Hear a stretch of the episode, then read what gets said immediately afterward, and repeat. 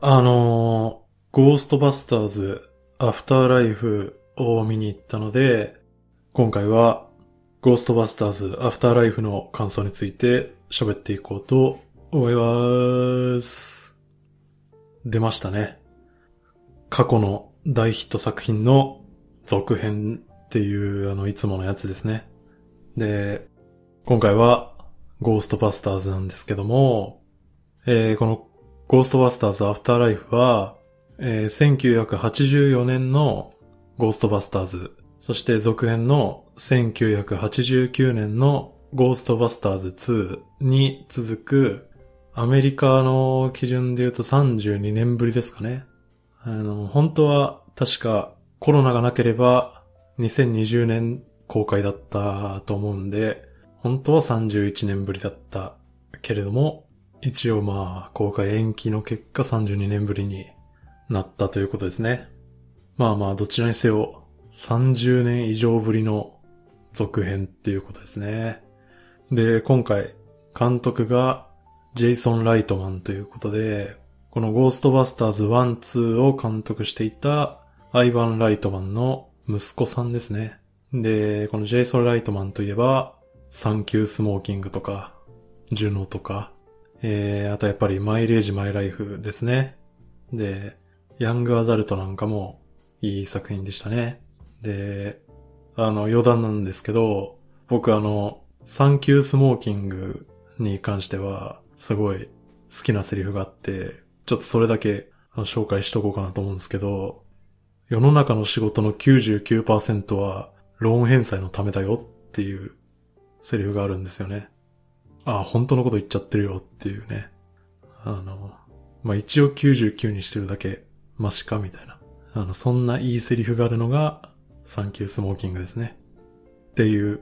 何も関係ない話だったんですけど、まあ、とにかくアイヴァン・ライトマンの息子、ジェイソン・ライトマンが今回監督しているっていうことですね。まあ、皆さんご存知の通り、このゴーストバスターズっていうのは、えー、先ほど言ったゴーストバスターズ1、2の後にですね、えー、2016年に一度リブートしてるんですよね。それが、まあ、一作目と同じく、ゴーストバスターズっていうタイトルなんですけどね。2016年に一度リブートしてしまってるんですけど、今回は、その2016年版の続編ではなくて、ゴーストバスターズ1、2の続編になっているんですよね。で、一つ言っとくと、一応このアフターライフ見る限り、あの、ワン、ツーの続編っていうより、ほぼワンの続編ですよね。あの、一応そのメンバーの一人だったレイが、あの、オカルト関係の本屋をやってるっていうのは、ゴーストバスターズ2の設定でしたけど、それ以外はなんか基本的にもう一作目の続きですよね。その二作目の出来事はあんまりなかったことになってる感がありましたね。で、まあ、先に今回の僕のトーンを、あの、言っておくとですね、ちょっと正直僕はどうなんだいっていう、これはどうなんだいっていうスタンスですね。で、今回は、そんな、一度リブートした作品を、まあ、ある意味なかったことにしてまで作った、この32年ぶりの続編というのが、果たしてどのような作品だったのかっていうのを、そのゴーストバスターズの1、ゴーストバスターズ2、2016年版ゴーストバスターズ、この3作の話もちょっと交えながら感想を言っていきたいと思います。で、まあ見た方、誰しも思うと思うんですけど、本作はどう見ても完全にノスタルジー映画でしたね。これが結構すごかったですよね。そこに振り切るのかっていうね。ただでさえですよ。過去の大ヒット作の続編とか、リブートとか、スピンオフって言ったような、その、焼き直し、焼き増しですよね。そういう作品は、まあ基本的には否定的に捉えられがちじゃないですか。もう今は。まあそれでも引き続き作られ続けているわけですけど、こういう作品が本当にその大ヒットして、まあ批評的にも評価されるためにはですよ。あの、基本的には、ただのノスタルジーでは終わらないように、いろいろ工夫することが求められているし、実際、あの、そういう工夫を頑張っているのがほとんどですよね。大抵は。そこでこの、ゴーストバスターズアフターライフを見るとですよ。一見、その子供たちが主人公になったりしていて、新しいゴーストバスターズを提示しているように見えるんですけど、ただ実際はもう大部分は単なるノスタルジーなんですよね。で、じゃあどうして今回のゴーストバスターズアフターライフはそのような単なるノスタルジー映画というような作品としたのかっていうことをちょっと考えていきたいと思うんですね。まずこれはある意味かなり合理的な判断に基づいて取った選択だと思いますね。で、それがなんでかっていう理由の一つは、まずこの映画が誰に向けて作られたのかっていうことですね。それは、このゴーストバスターズシリーズに対する社会的な背景とか、あとはこの作品を実際に見れば結構わかることだとは思うんですけど、えー、具体的に言えばですね、第一にターゲットとしてるのは、2016年版ゴーストバスターズに不満があった人たちですね。なぜかというと、この映画は2016年版のゴーストバスターズの続編ではなく、ゴーストバスターズ1、2の続編として制作するっていう選択をしてるからですよね。そのゴーストバスターズ1、2の続編にするっていう選択をしたということは、同時にリブート版の続編は作らないっていう選択をしたのと同じですよね。じゃあその、そのリブート版ゴーストバスターズに不満があった人たちっていうのが、どういう人たちかを、あの、今一度確認したいと思うので、ちょっとここから2016年版のゴーストバスターズをちょっと振り返らせてください。2016年版ゴーストバスターズは、えー、ポール・フェイグ監督で、メリッサ・マッカーシー主演で作られたゴーストバスターズシリーズのリブート作品ですね。そもそもこれが作られた背景っていうのは、もともとゴーストバスターズ2公開後ですね、すぐに3作品目を作る予定っていうのがあったんですけども、この主演のビル・マーレーがですね、まあ2作目がちょっと失敗作的な結果になってしまったので、ゴーストバスターズ3の制作には、まあずっと拒否してたんですよね。で、それがもうずっと揉め続けてて、で、そうこうしてるうちに、2014年ですね。あの、イゴン・スペングラー役のハロルド・レイミスさんが、えー、亡くなってしまったっていうこともあって、今回、続編ではなくて、そのリブート版っていうのも、あの、計画はソニーの中にありましたから、そちらのリブート版ゴーストバスターズを作ろうっていう風に決まったっていう事情がありますね。この2016年版が過去2作品に対して最も大きく改変された設定っていうのが、あの皆さんご存知の通り、ゴーストバスターズメンバーの性別ですね。これまでのゴーストバスターズっていうのは中年男性4人組だったんですけど、今回それが中年女性の4人組に変更になったんですね。で、この変更ですよね。この変更によって、アメリカで巻き起こってしまったのが、もう、今では、カルチャーウォーという表現をされてますけど、あの、非常に大規模で、かなり過激な大炎上騒動ですね。で、この炎上ぶりっていうのは、まあ当時のことを記憶されてる方っていうのも結構多いんじゃないですかね。最も過激に行われたこの映画に対する批判というのは、主役4人の女性に対するルッキズム的な批判ですよね。そもそも、これまでの男性4人組だって、あの、全然おじさんだし、あの、イケメンでも何でもないメンバーだったのにもかかわらず、その性別が女性になった途端に、美人じゃないとか、おばさんじゃないかとか、なんでこんな太ってるんだとか、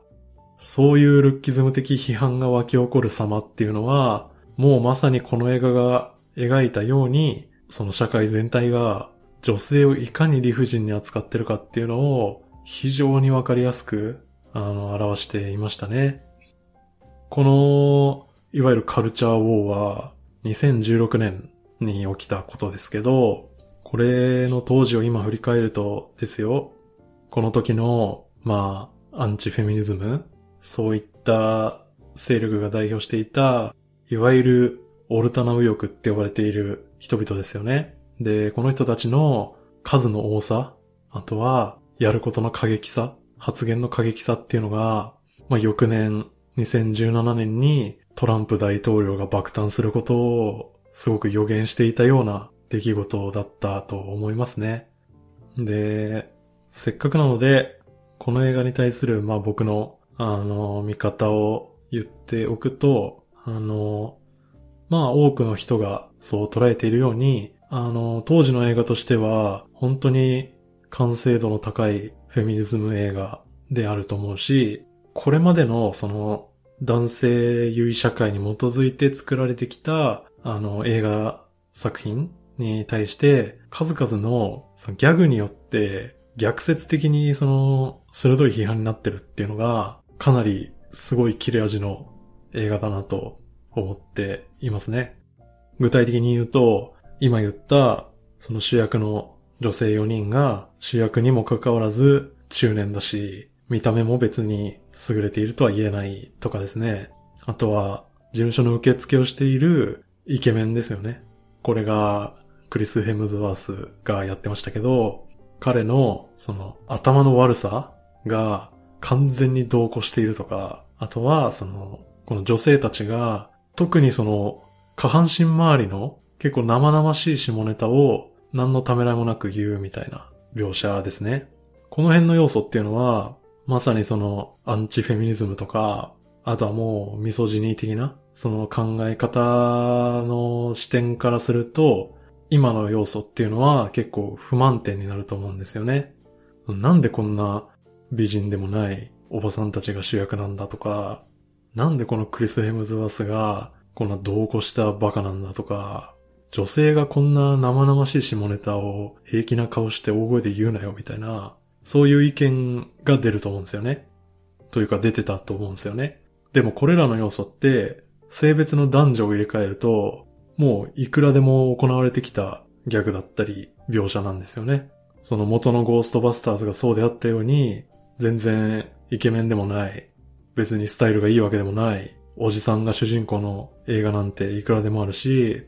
超頭が悪い美女みたいなキャラクターなんてのはコメディ映画で散々出てくるし、で、男性であれば、その外でいくら下半身周りの下ネタを言ってゲラゲラ笑ってたって許される風潮がありますよね。要するにこの2016年版ゴーストバスターズは男性視点で作られてきたコメディ映画に対して性別を男女入れ替えただけなんですよね。言ったら。で、それだけで、あれだけの炎上になるんですよね。そしてその炎上当時の寄せられる批判を見るとですね、その多くが、まあ、どれだけその根底に女性蔑視的な価値観があるか、そういうのが、もう本当にわかりやすく浮き彫りになってしまうっていう、かなりキレッキレの映画なのが、この2016年版なんですよね。で、この映画の難点を挙げるとすると、まあ僕はちょっとそっち側に寄ってるんですけど、あの、この映画が男女の性別を入れ替える対象としているような、その旧来の男性中心主義、男性優位主義的な映画とかギャグ、それ自体をそもそもあの面白いと思ってない人間にとっては、あの、この映画を見てフェミニズム的なメッセージは受け取れるんですけど、あの、その上で結局、あの別に面白くないっていう問題があるとは思いますね。例えば、そもそも、あの、男同士で、その下ネタを言い合ってゲラゲラ笑っているのをですね、僕なんかはくだらないし、何がそんなゲラゲラ笑えるのかわからないんですけど、あの、そういう人にとっては、その性別を男から女に変えたところで、あの別に下ネタ自体そんな好きじゃないから、別に笑えないっていう、あのそういうことはありますね。正直ね。まあまあ、そういう意見も中にはあるので、やっぱりちょっと大ヒットとはいかなかったんですよね。この映画が最終的にどうなったかというと、まあとても気の毒なことにですね、この映画に対する大炎上っていうのは映画の公開前に起きたことなんですよね。なので、もうあれだけの大騒ぎになってしまったせいで、この映画を見て、そのメッセージを一番受け取るべきアンチフェミニズム的な人々っていうのは、そもそもこの映画を見に行っていなくてですね、この映画を見に行った人といえば、あの大炎上を踏まえて、それでなお、あえて見に行こうとした人々しかこの映画を見に行ってないみたいなところがあって、で、そうした人々の中にも楽しんだ人もいれば、そんなに楽しめなかった人っていうのもいたわけですから、最終的には、その興行収入としては、正直失敗って言える結果になってしまったのが、このリブート版ゴーストバスターズでしたね。で、ゴーストバスターズというシリーズには、まあこういった背景があるわけですね。で、この事件を踏まえて今回ゴーストバスターズシリーズの取った選択っていうのが2016年版の続編ではなくてリブート前のシリーズの続編を作るっていうことだったんですね。先ほどの繰り返しになるんですけど、ゴーストバスターズアフターライフはリブート前のシリーズの続編として作ることを選択したんですね。ということは、2016年版の続編は作らないっていう選択をしたことと同義なんですよね。なので、ちょっとその嫌な言い方になりますけど、この本作っていうのは2016年版を評価している人たちよりも、2016年版に不満があった人たち、言い換えれば、旧シリーズだけのファンっていうのを観客のメインターゲットに設定したって言えると思うんですよね。ここまで言ってきたように、旧シリーズだけのファンっていうのは、いわゆるアンチフェミニズムやミソジニー的な価値観を持った人々を少なからず含んでいますね。で、今作は、まずそうした層に向けて作られていると言えます。で、この選択っていうのは、決して作り手側の思想がそうだということでは全くなくて、さっき言ったように、2016年版のゴーストバスターズは工業的に失敗しているので、工業収入を考慮すると、2016年版の続編を作るという選択はかなり厳しいので、なのでこれは正直やむを得ないというか、ある種当然の選択であると言えますね。で、本作というのは、旧シリーズの続編、それも、ほぼ、ゴーストバスターズ一作目の続編とも言える設定になっていましたね。で、これ最初に言った通り、この映画のように、なぜ今更続編を作るんだって思われるような作品を作る場合は、このなぜの部分を解消しないと、それこそ単に懐かしむだけのノスタルジー映画になってしまって、映画としては正直評価しがたい作品になっちゃうんですよね。その直近でこのなぜを見事に解決している作品たちっていうのが去年のマトリックス・レザレクションズだったと思うし、これは続編とはちょっと違いますけど、先日のクリント・イーストウッド監督作品のクライマッチョなんかが、なぜ今それを作るのかっていう問題をしっかりその問題と向き合って一つ回答を提示しているような作品だと思うので、あの、この2作については僕は過去のポッドキャストで喋っているので、あの、もしよろしければ聞いていただきたいんですが、そういうその最近の作品になると、結構そのなぜ今作るのかっていうその問題をきっちり乗り越えてるんですよね。あとこれはポッドキャストで喋っていないんですけど、2020年でしたかね。ビルとテッドの時空旅行っていう、あの、ビルとテッドシリーズの3作目っていうのが、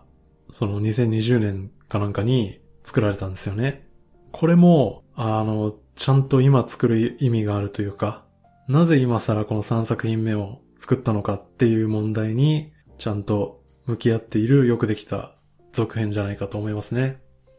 で、そんな感じで、うまいことやってる過去のヒット作の続編っていうのが最近はどんどん増えているんですけど、そんな中、このゴーストバスターズアフターライフは、あの、正直本当に懐かしむためだけのノスタルジー映画路線っていうものに完全に振り切ってるんですよね。で、これは確実に意図された方向性だと思うんですけど、じゃあなぜノスタルジーに全力で舵を切ったのかですよね。ここが、その、この映画が誰に向けて作られているのかの2点目なんですけど、えー、本作は一見親子向けのファミリームービーに見えるんですけど、かといって、その全世代の親子向けにはなっていないですね。例えば、今30歳ぐらいで、あの、ちっちゃい子供がいるみたいな、そういうファミリーにはあまり向けられていないですね。本作がターゲットにしている世代がどこかっていうと、ゴーストバスターズを、まあ、小さい頃、10歳前後ぐらいの時にリアルタイムで見ていて、今、子供がもしいれば、その子供がだいたい今10代ぐらいの年になっているような親世代ですね。もしくはそれ以上の世代っていうのがもうメインターゲットですね。ここで言っておきたいのは、その親子向けっていうよりは親向けなんですよ。その今作がいかに親向けかっていうところをちょっと話していくと、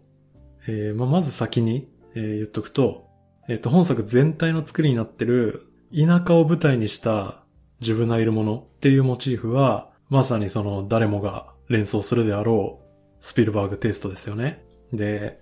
まあこれは本来、まさに E.T. が1982年であるように、親世代向けのモチーフなんですけど、そこは、やっぱり最近、ストレンジャーシングスのおかげで、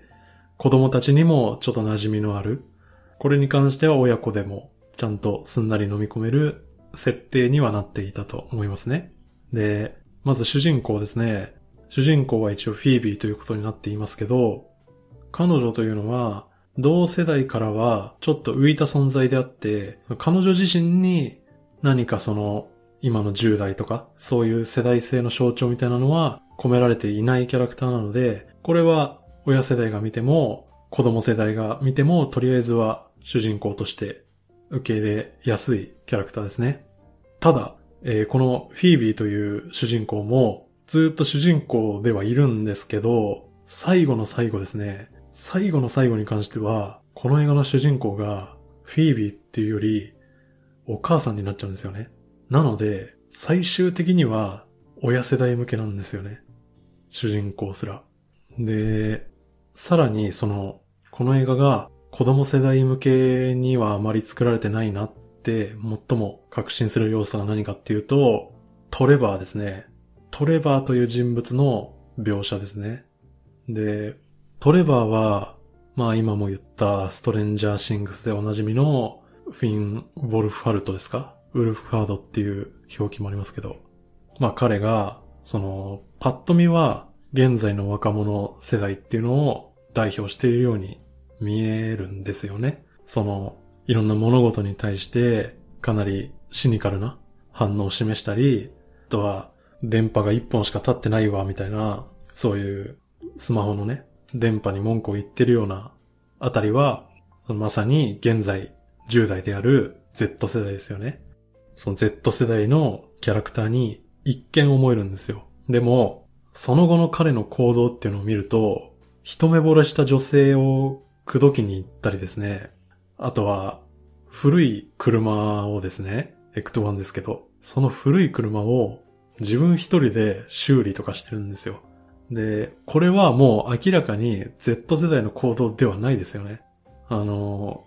これらっていうのはどちらかというと、この映画を子供と一緒に見に来た親の世代が若者だった頃の行動ですよね。なので、トレバーっていうキャラクターは Z 世代の子供たちではなくて、親世代の大人が懐かしいなっていう感情移入をするために存在するキャラクターになっています。あとは、ちょっと細かいところですけど、劇中に登場するあの、ラジコンっていうガジェットも僕は親世代向けだと思うんですよ。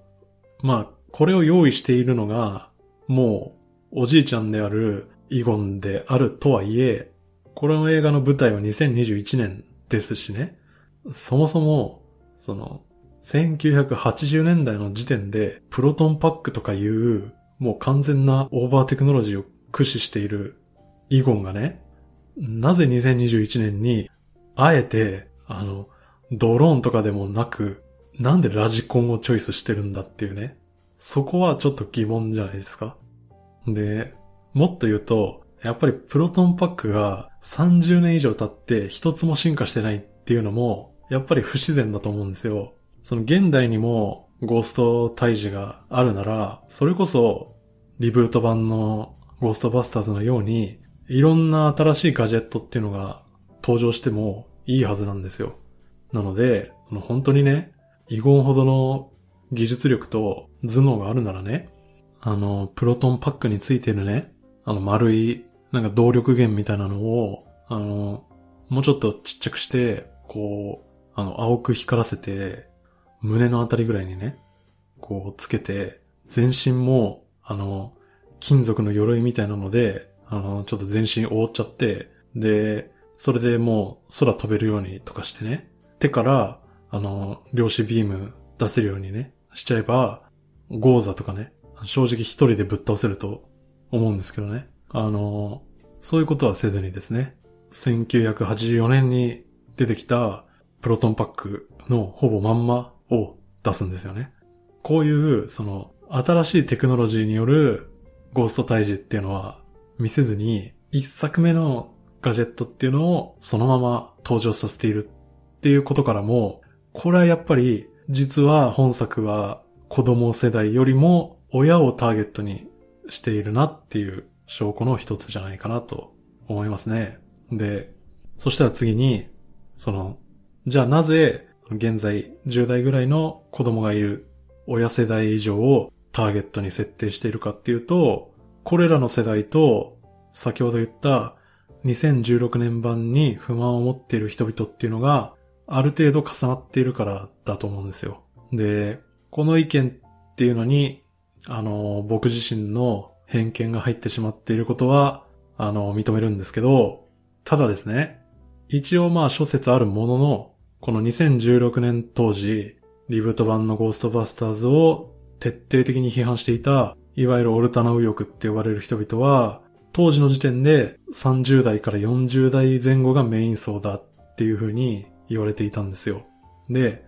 その彼ら彼女らっていうのは、白人至上主義とか、排外主義っていうのを掲げる人たちなんですよね。この人たちっていうのは、全体的な傾向として、80年代カルチャーを好む傾向にあるんですよ。で、それがなぜかっていうと、1980年代ぐらいまでが、この白人たちにとって自由で伸び伸びできた最後の時代だからです。劇中でそのポール・ラットを演じるゲイリー先生が生徒に見せる映画っていうのも、九条っていう、これは1983年の映画ですね。で、もう一つが、チャイルドプレイっていう1988年の映画なので、こういうところとか、きっちり80年代なんですよね。まあこの辺をすべてひっくるめて考えると、やっぱり2016年版ゴーストバスターズに不満があったような人々、そういう人たちを取り込むためには、1984年公開の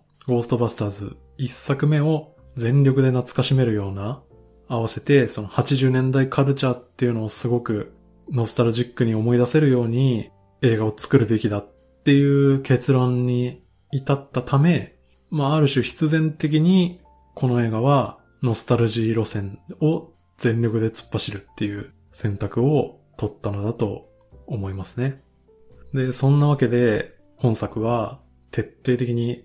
ゴーストバスターズ一作目のノスタルジーっていう路線を貫きましたね。で、本当に劇中ではいろんな要素とか演出で一作目を踏襲していましたね。先に細かいところから言っておくと、あの、ね、ヘッドライトつけたままこっち向いたらこっちがめっちゃ眩しいみたいな。もうその一作目の超序盤で出てきたボケっていうのを同じようにやっていたりね。一作目の図書館のシーンで印象的だった、その横向きに本がめっちゃ高く積まれているみたいなのが本作でも映っていたり、で、ゴーストバスターズシリーズお決まりの展開になっている逮捕されるとかね。メンバーの誰かしらが何かベトベトなものにまみれるっていう、そういった要素っていうのが、やはりきっちり受け継がれていましたね。こういう細かいところと合わせて、本作で最も印象的だった一作目の踏襲というと、まあ、エクト1とマシュマロマンでしょうね。で、先にエクト1の話をしておくと、エクト1っていうのは、あの、車ですね。ゴーストバスターズの。で、これは全作品において、その、キャデラックをモデルに作った車なんですけど、一作目のエクト1っていうのは、その救急車をベースに作られた車なんですよね。このデザインっていうのが、まあ一番多くのゴーストバスターズファンを引きつけたデザインの車なんですよね。で、これが、ゴーストバスターズ2になると、このエクト1もモデルチェンジしちゃっていて、今度は救急車ではなくて、霊柩車をベースにした車になってるんですよね。これがまあ当時一部のファンからは不評だったわけですね。で、本作のエクト1はどうかっていうと、そこをまあちゃんと踏まえていて、改造こそ施されていたんですけど、基本的には一作目のエクト1が使用されていましたね。で、まあここでしっかり2ではなくて1のエクト1を踏襲するっていうことで、まあファンたちのノスタルジーは刺激されますね。もう一個が、えー、マシュマロマンですね。このマシュマロマン登場シーンっていうのは予告編でも散々見てきたシーンですよね。で、ここなんですけど、まあマシュマロマンが登場するのはいいんですが、これはやっぱりあまりにも必然性のない登場じゃなかったですかね。完全にその取ってつけたとはこのことかといったような、そんなキャラクターだったと思うんですよね。さらに言うと、ここって結構本作のすごい気になる突っ込みどころでもあると思うんですよね。それが何かっていうと、一作目に登場したマシュマロマンっていうのは、ただのゴーストではないですよね。その、レイが頭の中でした想像に基づいて、あの、ゴーザが作り上げた怪物ですよね。で、そんなマシュマロマンがですよ。本作では、ゴーザもまだいないのに、それもなぜか小さいサイズで、そして大量に、それはまるでグレムリンのようにね、この映画も1984年公開なんですけどね。そんな感じで、突然大量発生するっていう理由が、いまいちわからなくないですかね。思いつく理由といえば、結局、このマシュマロマンっていうのが、一作目の代名詞的なキャラだからっていうくらいなんですよ。まあ、こういう一つ一つは、僕ももちろん正直嫌いではないですしね。それは見てて楽しいと思いますが、ただ、やはりですね、これらの踏襲っていうのは、どれも非常に表面的なんですよ。やっぱり、それを見て懐かしむっていう、それ以上の機能は特に果たしていないんですよね。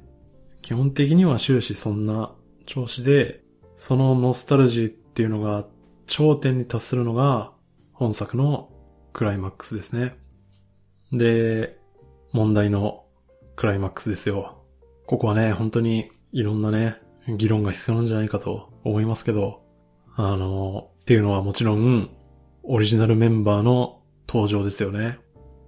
そりゃあね、ビル・マーレーがジャンプスーツ着て、プロトンパック背負って、しっかりピーター・ベンクマン博士をやっていたことを見るとね、そりゃ正直グッときたのはありますよ。それはね、それは認めざるを得ないですよね。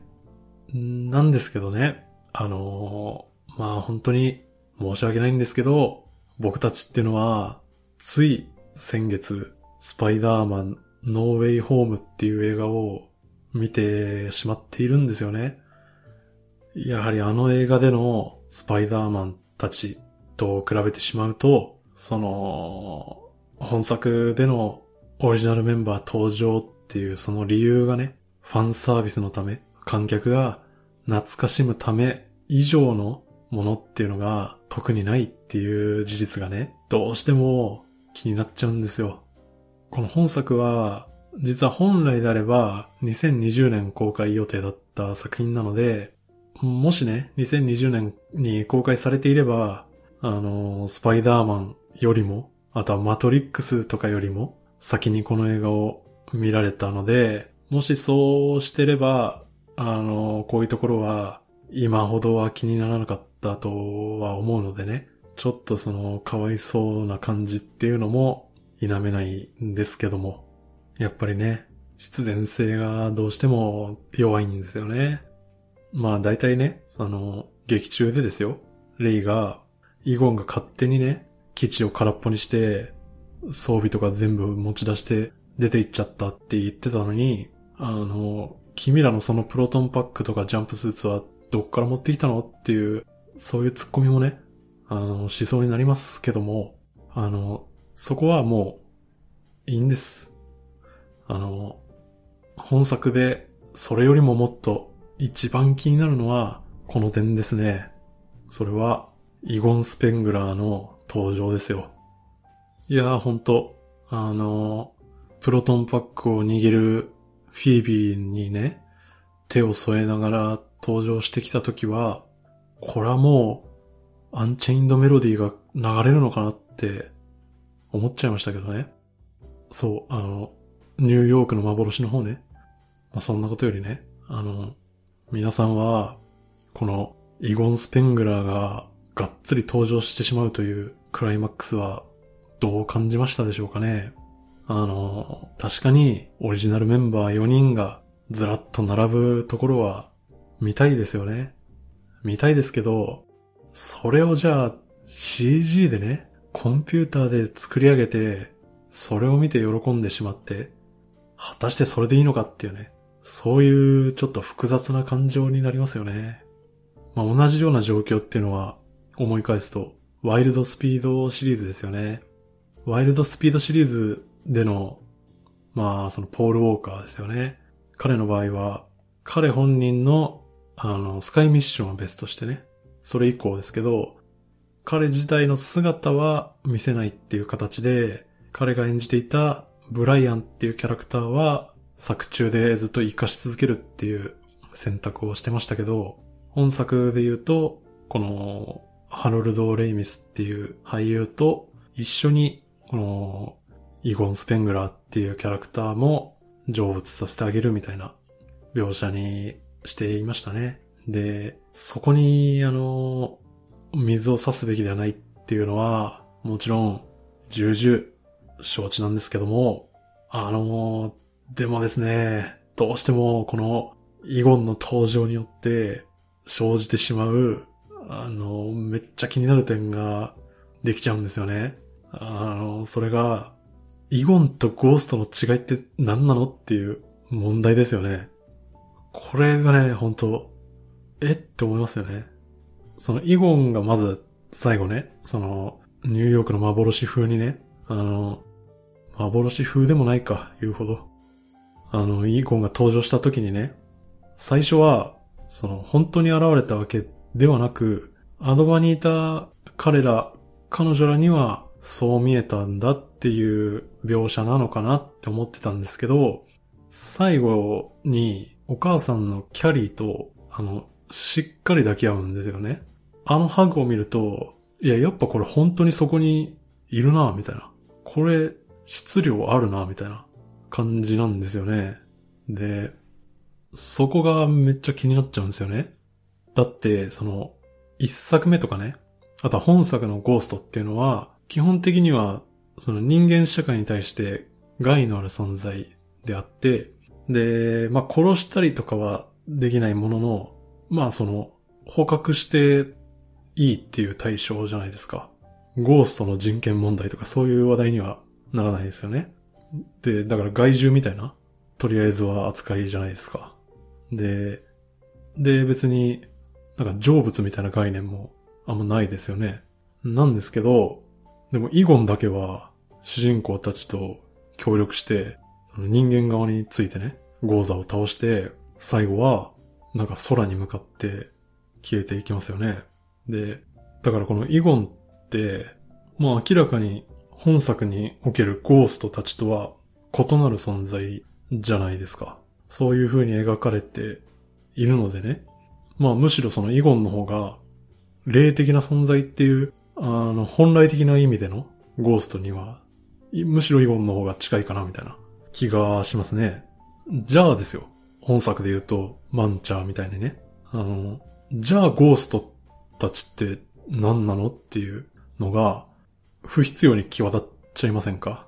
そもそもそのゴーストバスターズシリーズって、そのゴーストって果たしてどういう存在なのかっていう問題は、あえてあんまり考えさせないようにすることで、娯楽対策として成功していたように思うんですね。でも本作は、その、いわゆるゴーストとイゴンという霊的な存在これこうやって、その2種類出てきちゃったから、これまで意識せずにいたゴーストの意味っていうのを我々にこう考えさせちゃうんですよね。で、やっぱり、その、この2種類のゴースト出しちゃうみたいな、そういう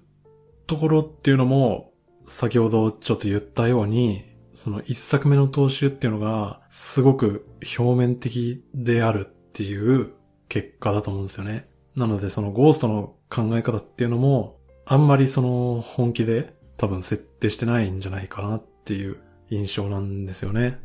そのゴーストバスターズシリーズって、あの、2016年版はもちろん、まあ誰が見てもフェミニズム全開だったわけですけど、ゴーストバスターズの1と2っていうのも、超がつく娯楽作品ではあるんですけど、結構その社会的メッセージはがっつり込められてる映画っていう風に、まあ30年も経ってますから、今は散々分析がされてるわけですね。で、それをちょっと紹介しとくと、その一作目のゴーストバスターズっていうのは、あの、新自由主義を象徴してるんですよね。で、その話をすると、一作目で登場しているゴーストとか、まあ、超常現象全般っていうのは、あの、いわゆる、警察とか政府の力では対応しきれないような、ニューヨーク市内にはびこる犯罪とか環境汚染みたいな、そういう社会問題の象徴なんですね。そういった社会問題に対して、ゴーストバスターズという民間企業が政府の代わりにビジネスとして対応してるんですよ。終盤でもそこは色濃く描かれていて、ニューヨークの市長が今後の選挙で票を得るため、市民からの支持を得るために、ゴースト退治っていうのを政府で対応するのではなく、ゴーストバスターズに正式に委託するんですよね。これ何してるかって、政府が対応できない業務を民間企業へアウトソーシングしてるっていうことなんですよね。で、これっていうのがまさに、その公開当時、1980年代に、あの、登場し始めた新自由主義的な政策を表していますね。なので積極的な民営化とかですね、小さな政府って言われるやつですね。このゴーストバスターズ公開当時っていうのは、まさにその、レーガン政権ですから、レーガノミクスですよね。その新自由主義的な政策をまさに行っていたわけですからね。で、このゴーストバスターズっていう映画は、そういった新自由主義的な政策を推進するメッセージが込められた映画っていう風に、現在では分析されていますね。で、ついでに言っておくと2作目っていうのも結構社会的メッセージは強くて、2作目では、あの、人間の負の感情が具現化したものって言われる、そのスライムが出てくるんですよね。で、この人間の負の感情の具現化であるスライムっていうのが、そのニューヨーク市内の地下にこう溜まってるんですよね。それがこのゴーストバスターズ2では、いよいよこう、街に溢れ出すみたいな展開になっていくんですけど、つまりこれって、ニューヨーク市民が抱える負の感情っていうのが増えてるっていうことですよね。で、この負の感情っていうのは、その社会とか政府に対する負の感情なんですよ。実際ゴーストバスターズたちは、スライムという人間の負の感情を何とかしようと、またニューヨーク市長のところに会いに行ってですね、この1000万人の人間がいるニューヨーク市内において、300万人がイライラ野郎だぞっつって、だから政府はもっと社会問題に対策すべきなんじゃないかっていうことを、ゴーストバスターズが市長に直談判するんだけども、それを拒否されちゃうっていう場面があるんですよね。で、そんな感じで、ゴーストバスターズシリーズって、実は結構社会的メッセージが色濃く反映されてる作品なんですけど、本作はどうかっていうことなんですよね。本作はどうやらそういったとこまでの掘り下げっていうのはしないっていう選択をしてると思うんですよね。だから、過去作オマージュっていうのがめちゃくちゃ出てくるんですけど、そういうのがどうも終始表面的に見えてしまうっていう印象なんですよね。なのでそのゴーストとは何か問題っていうのも、そのちゃんとは設定してないと思うんで、だからその結果、マンチャーとイゴンっていう、言ったらその2種類のゴースト的なるものっていうのが登場してしまって、見てるこっちは、じゃあゴーストって何なんだろうなって考えさせてしまう割には、じゃあ何なのかって考えてみると、いまいちよくわかんないっていうことになってると思うんですよね。ゴーストバスターズ1、2と2016年版もですけど、やっぱりそのニューヨーク市長と絡むっていうのもお決まりなんですよね。本作は、まあ舞台がニューヨークじゃないからっていうのは大きいと思いますけど、政府機関との絡みっていうのが本作はなくなってますよね。唯一あるとすれば、まあ逮捕されるところくらいのもんで、なので社会的なメッセージっていうのも本作にはあんまり見当たらないように思いますね。なので、やっぱり最初から言ってる通りの結論になっちゃいますけど、単に昔を懐かしむためだけの映画になっているんですよね。ってな感じで、まあ今回はかなり終始批判に徹した感想になってしまいましたね。で、まあやっぱりその僕がこのゴーストバスターズリアルタイム世代じゃないっていうのが大きかったと思いますね。